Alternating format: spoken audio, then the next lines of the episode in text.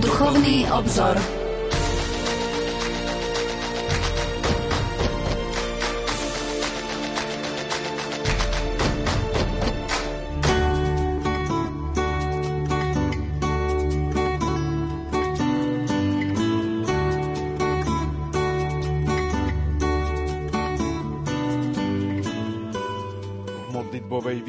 Pred prijatím sviatosti posvetného diakonátu a presbyterátu Žilinskej diecéze diecézny biskup Monsignor Tomáš Galis píše V Nazareckom domčeku hovorí sa v jednom liturgickom hymne vládla číra radosť. Bola to každodenná priezračná radosť jednoduchosti, radosť toho, radosť toho, kto ochraňuje niečo dôležité, vernú blízkosť Bohu a blížnemu. Aké by to bolo pekné, keby rovnaká jednoduchá, žiarivá striedma a nádeje plná atmosféra naplnila naše semináre, naše reholné inštitúty, naše farské domy. Je to radosť, ktorú vám zo srdca želám, bratia a sestry, ktorí ste si za sen svojho života veľkodušne zvolili Boha, aby ste mu slúžili v bratoch a sestrách, ktorí sú vám zverení, a to vo vernosti, ktorá je už sama o sebe svedectvom epoche poznačenej povrchnými rozhodnutiami a emóciami, ktoré vyprchajú bez toho, aby po nich ostala radosť. Nech vás i nás všetkých s otcovským srdcom sprevádza svätý Jozef, ochranca povolaní. Obráťme sa k nemu so svojou modlitbou. Buď pozdravený ochranca vykupiteľa a ženích Pany Márie. Tebe Boh zveril svojho syna. V teba Mária vložila svoju dôveru s tebou sa Kristus stal mužom. O blažený Jozef, ukáž, že si aj našim mocom a veď nás po ceste života. Vyprozná milosť, milosrdenstvo a odvahu a ochráň nás pred každým zlom. Amen.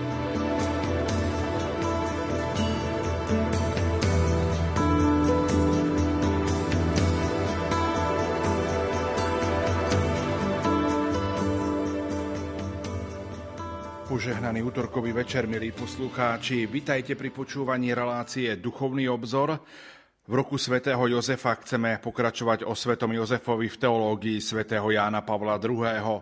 Naším hostom je profesor Anton Adam, kňaz Bansko-Bystrickej diecézy a prednášajúci v kňazskom seminári svätého Gorazda v Nitre. Pán profesor, prajem vám požehnaný večer.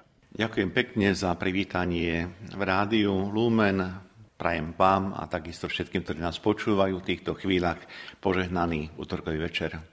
Máme mesiac jún, je to mesiac kňazských a diakonských, kňazských a diakonských vysviacok. Je to aj mesiac boského srdca Ježišovho.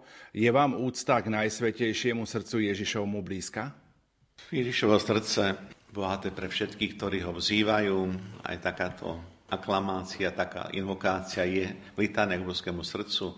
Aj z tohto dôvodu Áno, je mi Ježišovo srdce veľmi blízke, Božie milosrdenstvo, Božia láska, všetko prejaví Ježišovo srdca, ktoré ho robia takým blízkym, zrozumiteľným pre človeka. Takže áno, a o tom, že k Ježišovu srdcu mám veľmi blízky vzťah, svedčí aj skutočnosť, že som aj primičnú svetu omšu mal vlastne k úcti Ježišovo srdca Pán profesor, v máji sme predstavili svätého Jána Pavla II. a jeho vzťah k svätému Jozefovi. Ukázalo sa, že téma je oveľa širšia, ako sa dá predstaviť v jednej relácii. A tak dnes chceme pokračovať v téme vzťahu svätého pápeža Jána Pavla II. a svätého Jozefa. Ale poďme ešte na úvod relácie v krátkosti pripomenúť našim poslucháčom, čomu sme sa už venovali v minulej relácii a ako bude ďalej pokračovať to celé naše rozprávanie. Áno, začneme tak, ako je to dobré, ako nám hovorí stará múdrosť, že opakovanie je matka múdrosti, tak pripomeňme si spoločne aj našim poslucháčom, čo bola téma našej májovej relácie.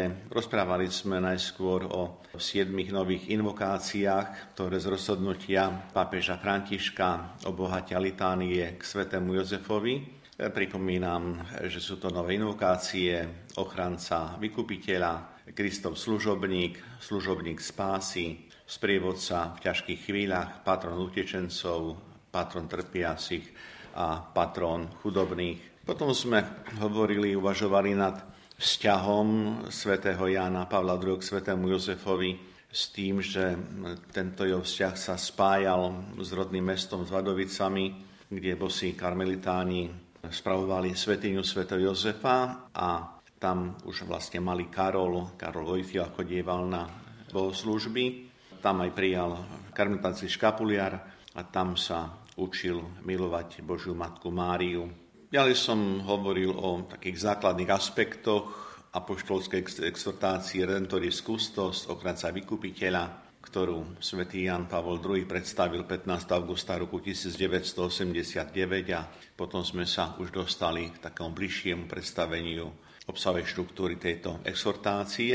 V pohľade tejto exhortácie sme hovorili o portrete Sv. Jozefa, teda o evanílium portrete Sv. Jozefa, ako nachádzame v evaníliách svätého Matúša a svätého Lukáša. Druhá kapitola exhortácie ochranca vykupiteľa venuje pozornosť svätému Jozefovi, ktorého svätý Jan Pavol II nazýva správcom Božieho tajomstva. Toto poslanie správcu Božieho tajomstva je spojené s významnými udalosťami Ježišovho života a vôbec nazareckej rodiny, na ktorých svojím spôsobom mal vždy podiel aj svätý Jozef.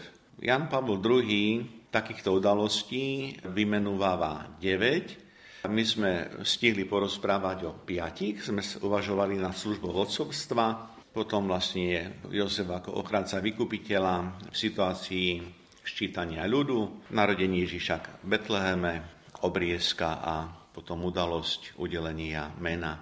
Takže dnes by sme pokračovali ďalšími udalosťami, pri ktorých svätý Jozef vystupuje v úlohe správcu Božieho tajomstva, si postupne predstavíme, teda predstavenie Ježiša v chráme, útek do Egypta, Ježišov pobyt v chráme, svätého Jozefa ako opatrovateľa a vychovávateľa Ježiša z Nazareta. Toľko naša dnešná téma. Pokojný dobrý večer a ničím nerušené počúvanie. Vám zo štúdia Rádia Lumen Prajú majster zvuku Marek Rimovci, hudobná redaktorka Diana Rauchová a moderátor Pavol Jurčaga.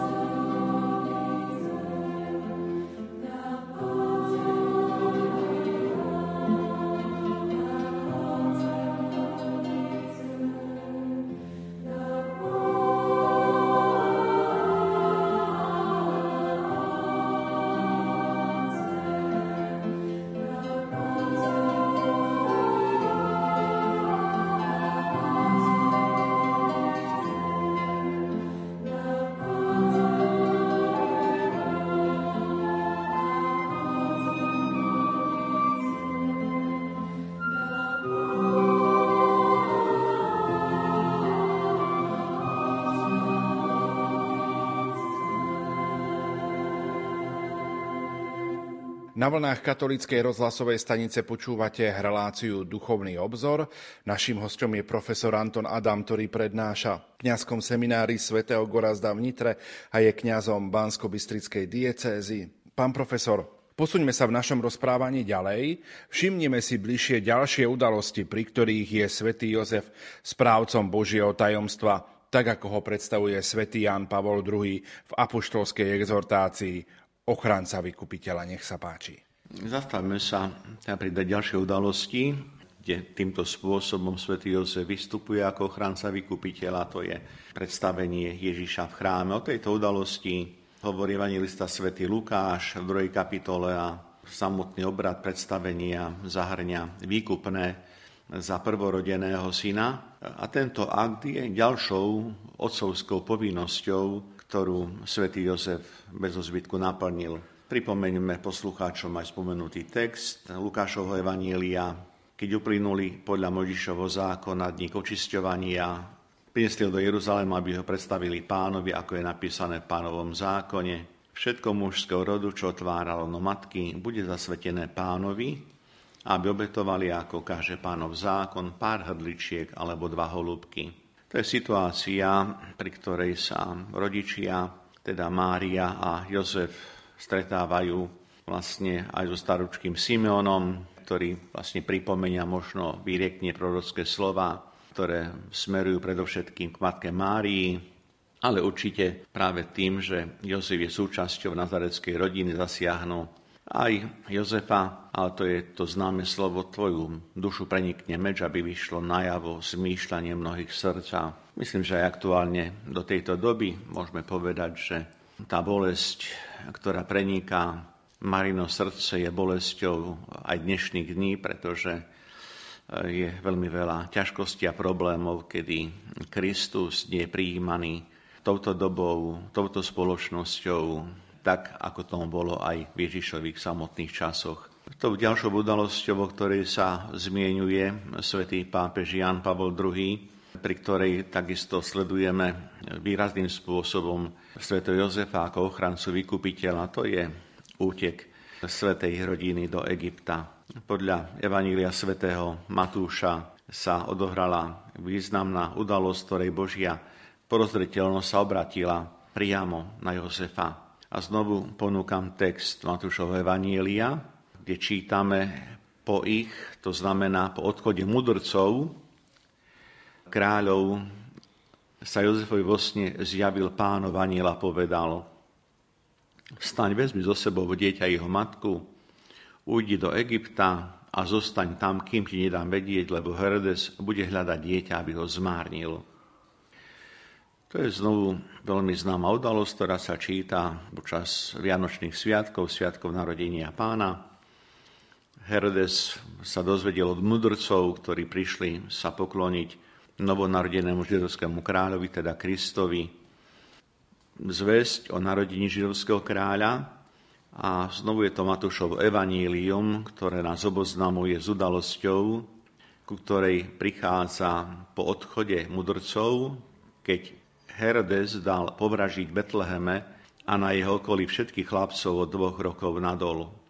Týmto spôsobom Herodes chcel dosiahnuť iba jedno jediné.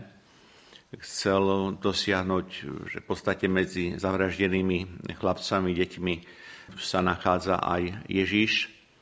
Avšak, ako naznačuje Evangelium svätého Matúša, po tom, čo svätý Jozef bol varovaný vo sne, tak vzal za noci dieťa jeho matku a odišiel do Egypta. Tam zostal až do smrti Hrdesa, aby sa splnilo, čo povedal pán Ustajn proroka. Z Egypta som povolal svojho syna.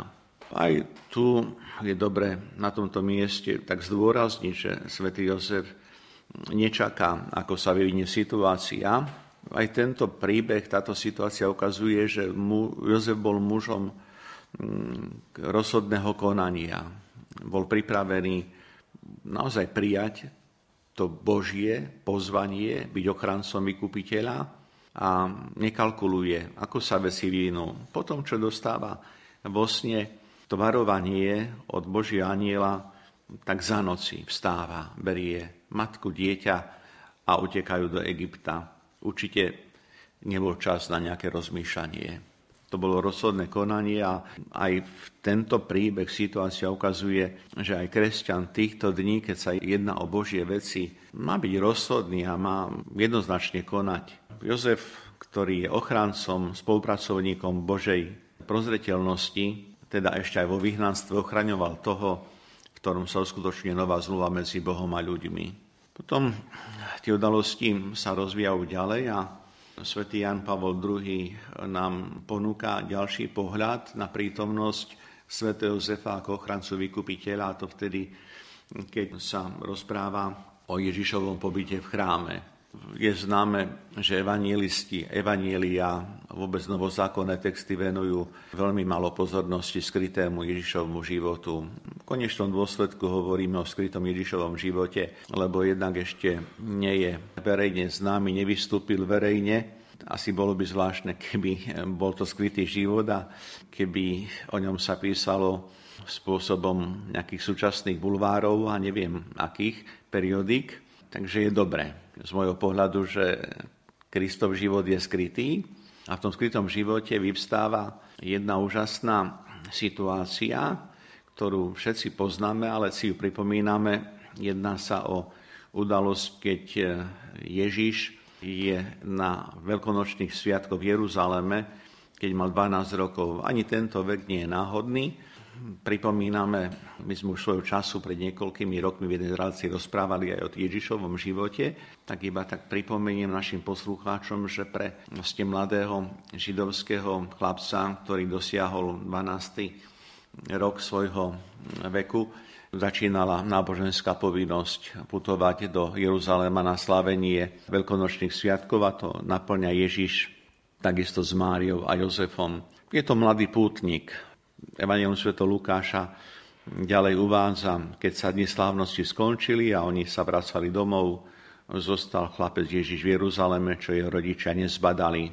Až po jednom dni si všimli, že nejak tak dieťa nie je s nimi. som povedané, niekto si povie, no tak tí rodičia asi veľmi o to svoje dieťa nedbali, keď až po dni prišli na to, že nie je s nimi. No ale dbali o dieťa, to vysvetlenie je veľmi jednoduché. Boli to vlastne skupinky a Ježiš e, ako dieťa nebol medzi dospelými, ale išiel teda kráčal v skupinke, v skupinke detí. Možno dnes to už je pre nás nejak cudzie, ale trošku možno odbočím, si dovolím odbočiť. Ešte pred nejakým časom v niektorých našich obciach, a ja som to registroval zvlášť u nás na východnom Slovensku, veľmi, veľmi silno povedzme na Šariši a na Zemplíne, tak keď človek vstúpil do chrámu, tak jednoducho videl, ako tie jednotlivé vrstvy aj podľa veku, aj podľa teda pohľavia jednoducho mali svoje miesta. Ja teraz nechcem to rozoberať, ale každý mal svoje miesto. Možno tak utkvie, že chlapi boli najčastejšie kde si na chore. No a úsmiem povedané, povedané niektorým sa bolo, sa stihli, niektorí sa stihli lepšie pred kostolom, na to, že je iná téma. Ale to je iba tak na margo toho, že áno, nejaké také, také skupinky, to je to, čo je nám blízke, to my poznáme. Osobne si myslím, že ešte sa to v niektorých dedinkách zachováva a má to svoj význam, má to svoje miesto. Vrátime sa teda do tej skupiny pútnikov, ktorí sa vracajú z Jeruzalema a Ježiš odrazu tam nie je. Áno, ten návrat rodičov určite je, je bolestivý, pretože sa stratilo dieťa. A keď ho nájdu po trodňoch, ho nájdu v chráme. Sedel medzi učiteľmi, počúval a kladol im otázky, hovorí evangelista. A Mária tej situácii kladie otázku synovi, syn môj, prečo si nám to urobil? Pozri, tvoj otec i ja sme ťa s bolesťou hľadali. Veľmi pekné znovu oslovenie. Ja, matka a tvoj otec. Teda ten Jozef, ktorý sme si predstavili ako zákonitého otca Ježiša Krista pred tým ľudským či svetským právom. To znie znovu veľmi dôležitá odpoveď Ježiša. Prečo ste ma hľadali? Nevedeli ste, že mám byť tam, kde ide o môjho otca? To je teda tá rovina vzťahu Ježiša a nebeského otca. To je ten už príbeh, pri ktorom môžeme rozprávať o, tak povediac, uvedomovaní si a poznávaní, aké miesto má Ježiš naozaj v dejinách spásy a aké miesto a poslanie má naplňať aj v tomto svete. Túto odpoveď pochopiteľná bezpočúva aj svätý Jozef, ktorého Mária oslovila označila veľmi striktne tvoj otec. Tak si to všetci mysleli.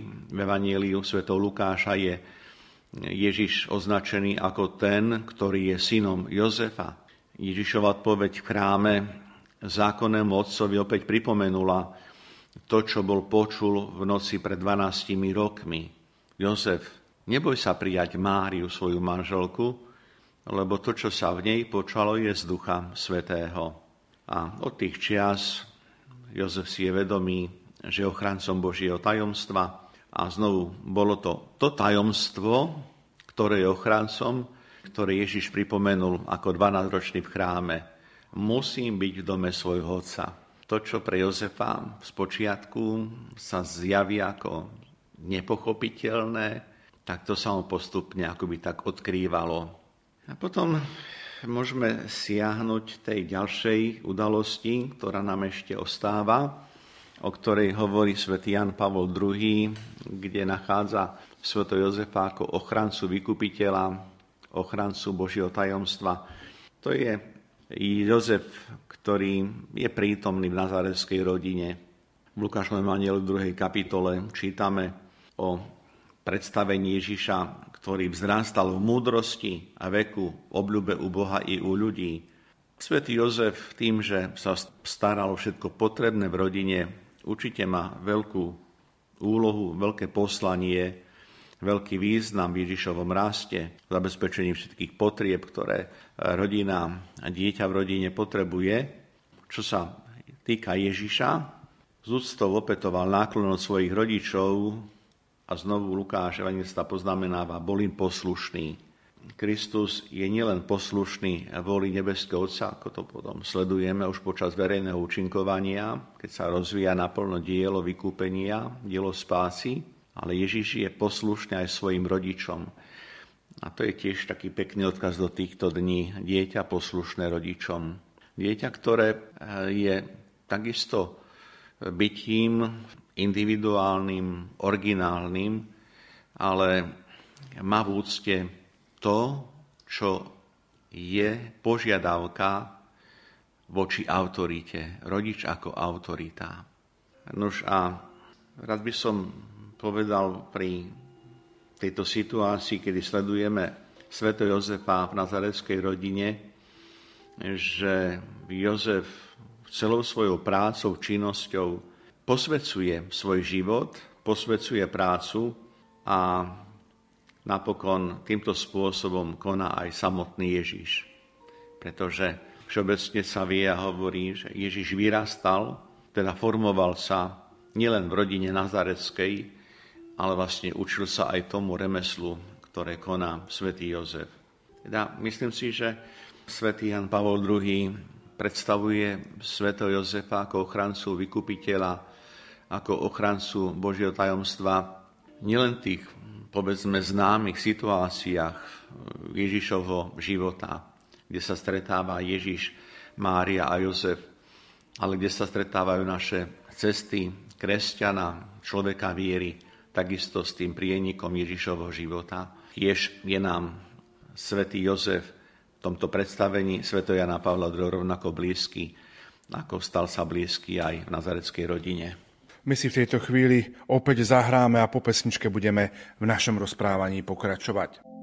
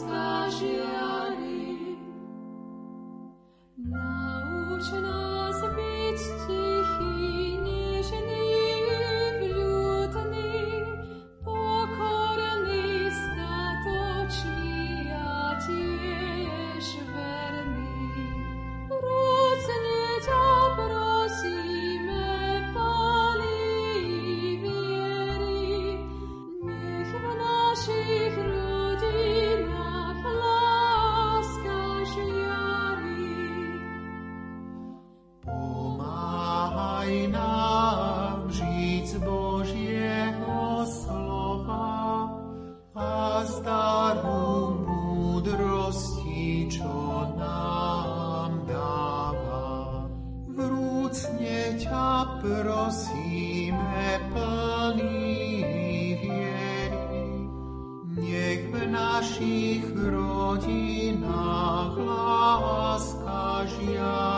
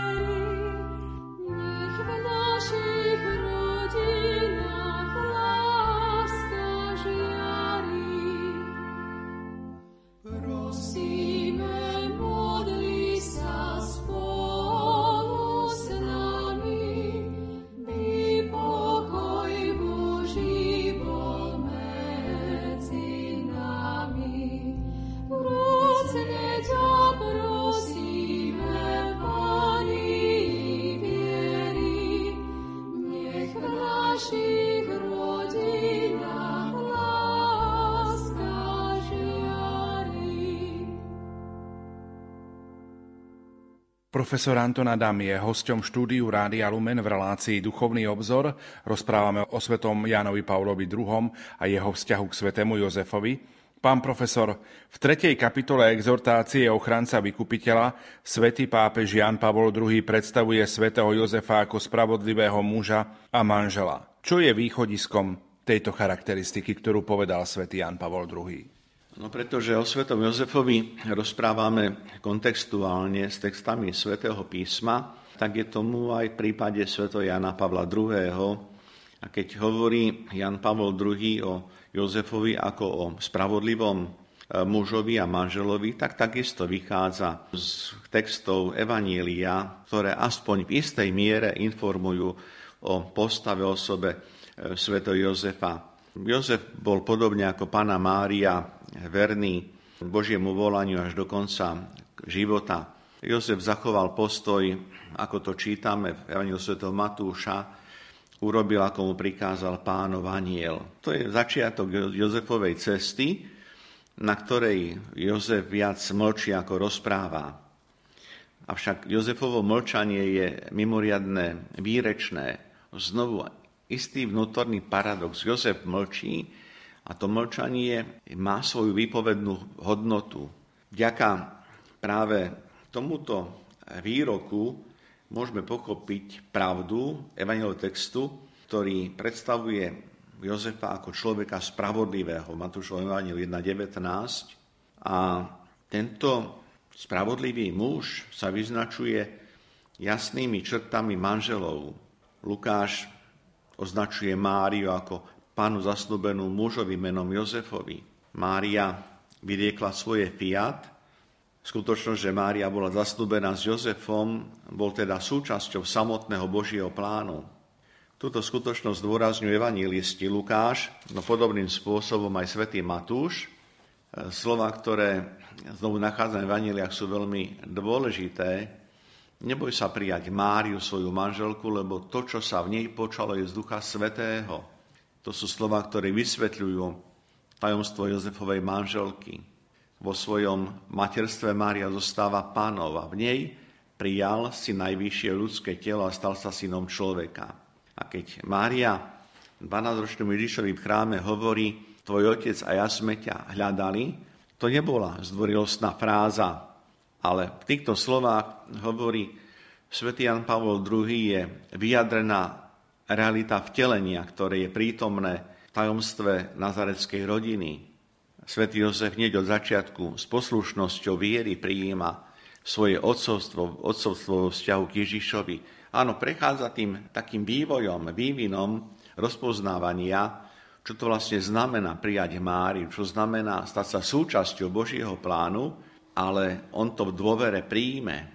Aj svätý Jozef svojím spôsobom nasleduje a prijíma hlas Ducha Svetého, to nie iba Božia Matka Mária, ktorá v pokore povie na služobnica pána, nech sa mi stane podľa tvojho slova. Je to aj svätý Jozef, ktorý tiež príjme to svetlo poznanie Ducha Svetého, ktorý prostredníctvom viery dáva ľuďom seba samého. A práve v tom hovorí svätý Jan Pavol II, prijatí Božieho hlasu, prijatí pravdy Ducha Svetého sa Jozef otvára správe odcovstvu, ktorého charakterizuje ako človeka, ktorý je spravodlivým mužom, lebo je to vzťah jednak voči Bohu, Božiemu plánu, ale zároveň tento spravodlivý muž je priamom vzťahu aj s Máriou.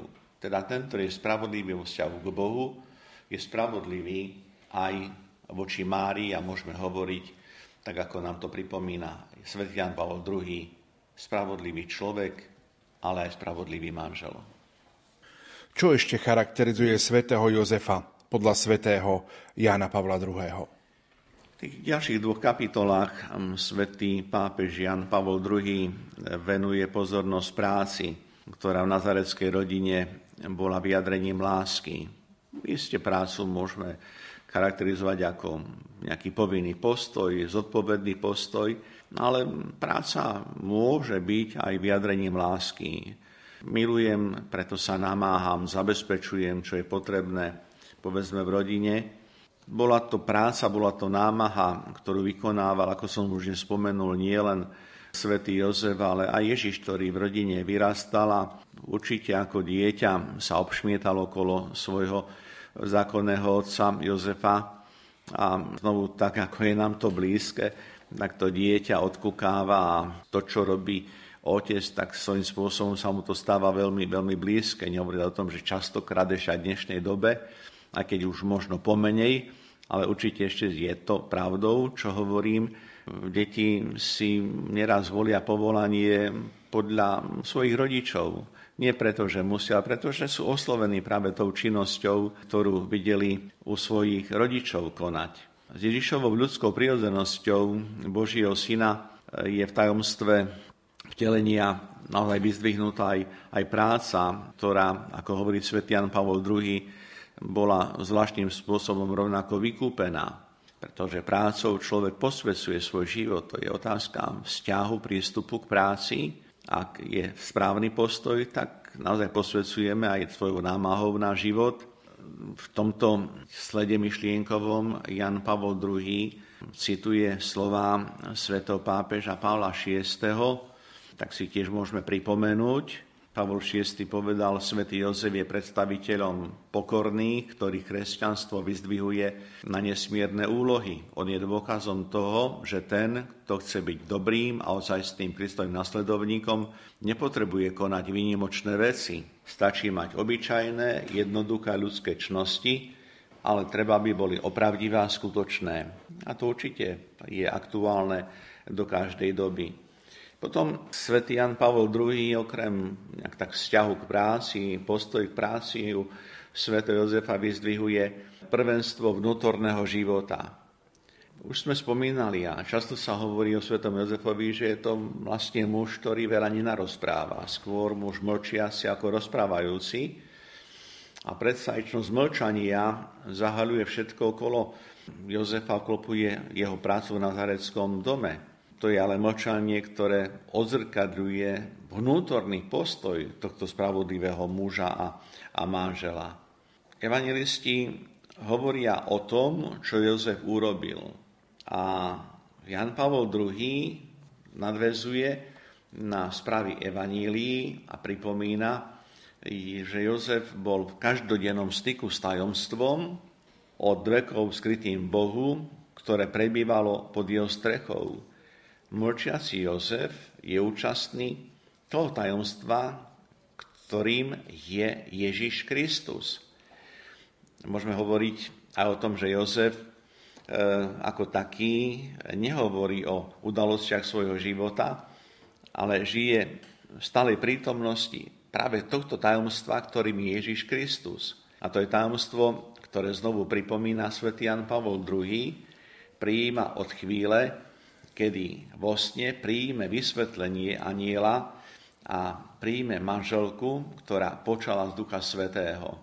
Svetý Jan Pavol II vnútorný život Sv. Jozefa teda dáva do priamej súvislosti s prežívaním prítomnosti Ježiša v tejto rodine, lebo práve to, čo je na začiatku vzťahu Sv. Jozefa a Márie, ukazuje na prijatie tajomstva, ktorým je Kristus.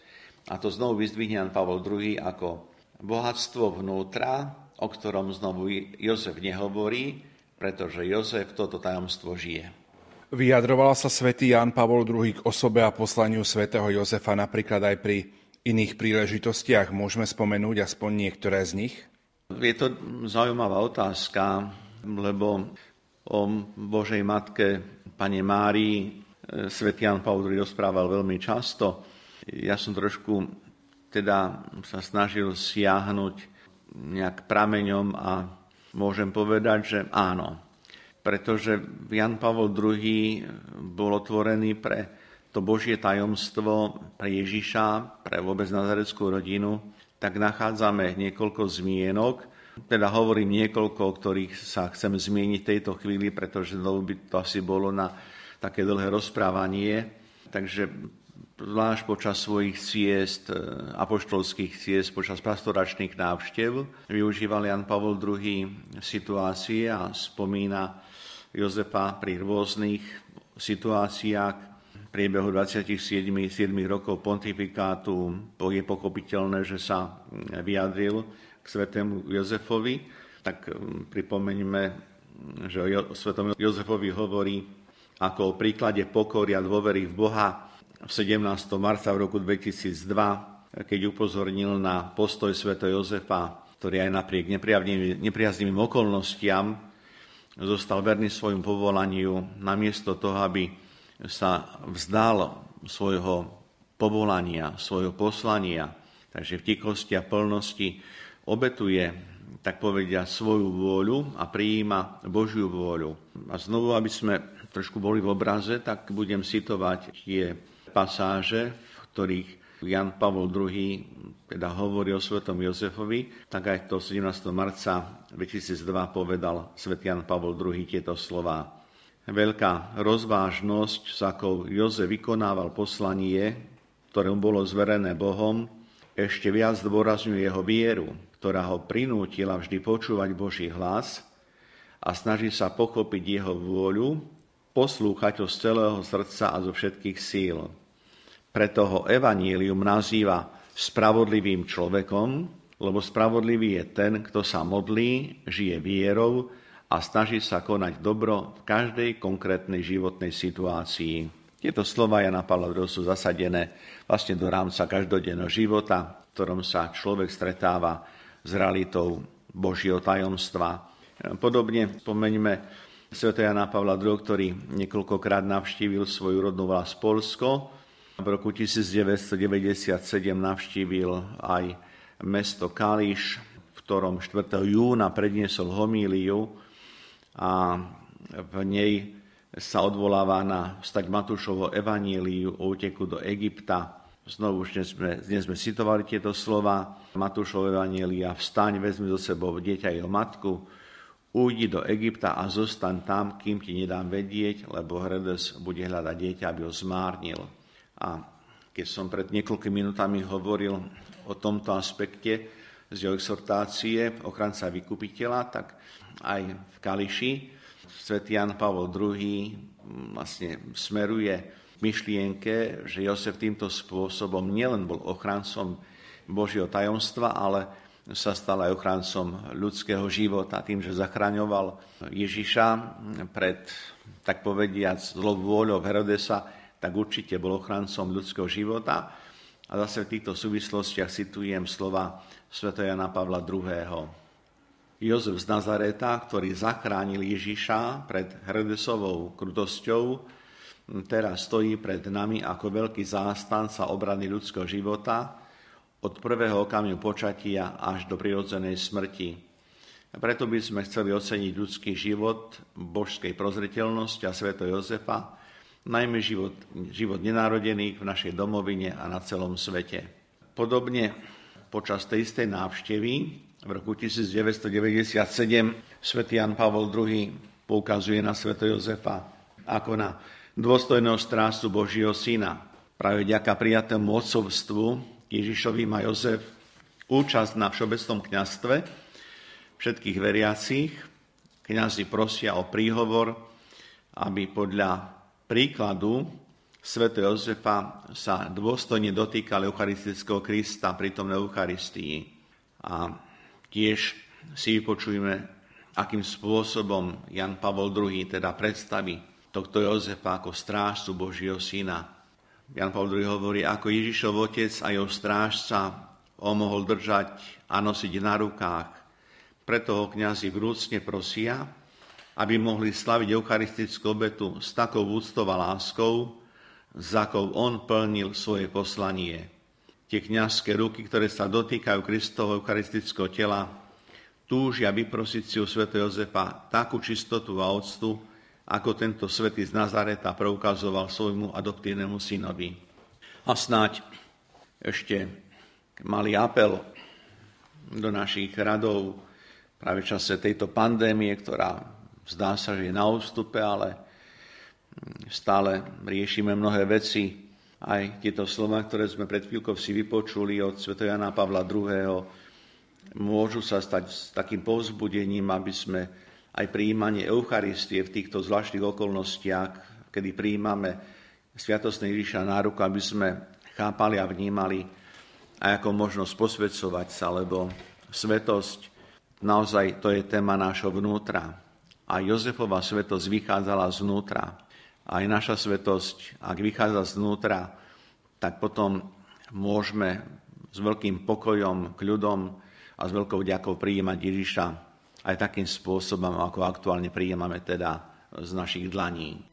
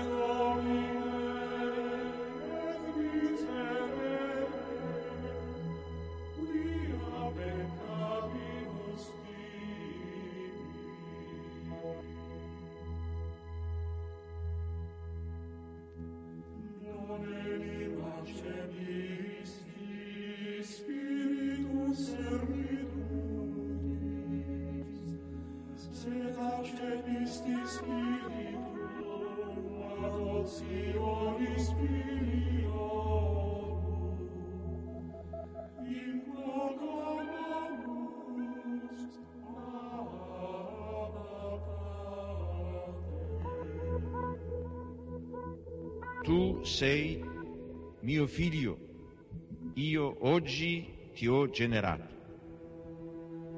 Io gli sarò padre, egli mi sarà figlio.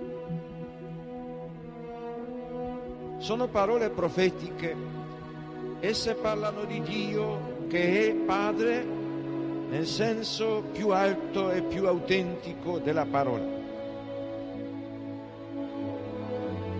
dice Isaia, Signore, tu sei nostro Padre, noi siamo argilla e tu colui che ci dà forma. Tutti noi siamo opera delle tue mani.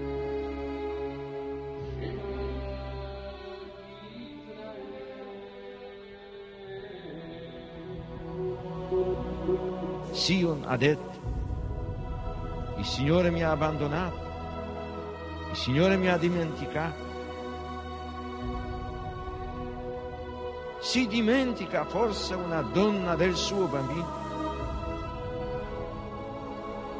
Anche se ci fosse una donna che si dimenticasse, io invece non ti abbandonerò mai.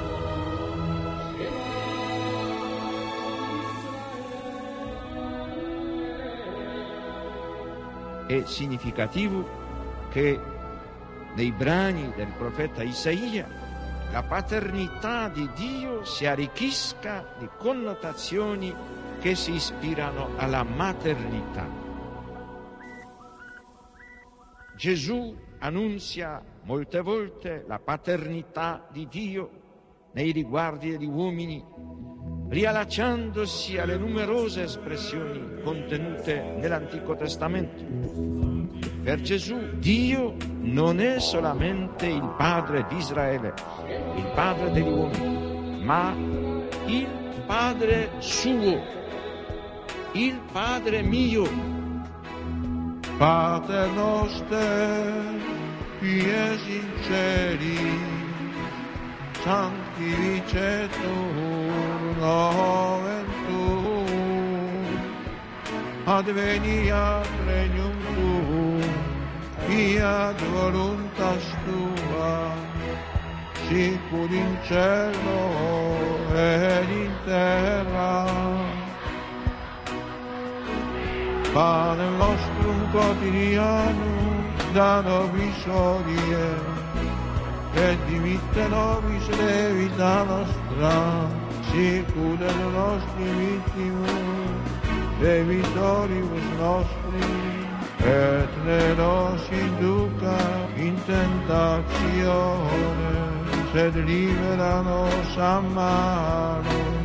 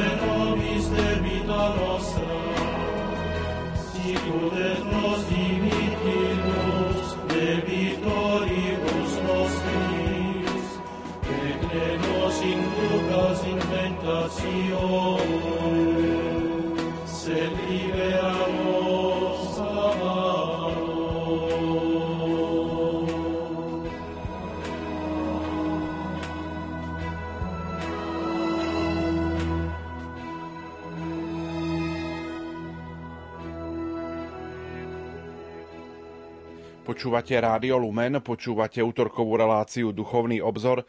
Naším hostom je profesor Anton Adam, ktorý prednáša v kňazskom seminári svätého Gorazda v Nitra, je kňazom Bansko-Bystrickej diecézy.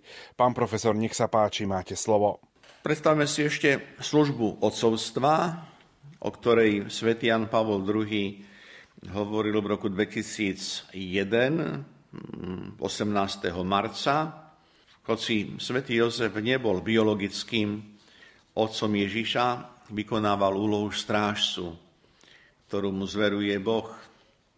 Jan Paul II hovorí, že Jozef je príkladom toho, ako sa zodpovedné otcovstvo realizuje predovšetkým pripravenosti prijať každý deň život a každý život.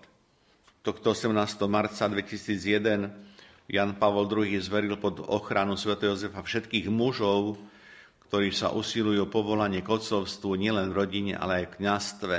A znovu citujem slova pápeža Jana Pavla II.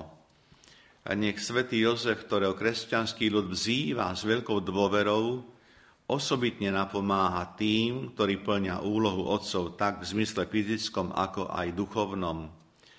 Nech naše modlitby sprevádza a oroduje za nás Pana Mária, nevesta Jozefa a Matka Vykupiteľa. A napokon 19. marca roku 2003 svätý Jan Pavol II opätovne hovorí o svetom Jozefovi, ako o vzore pre pracujúcich ľudí.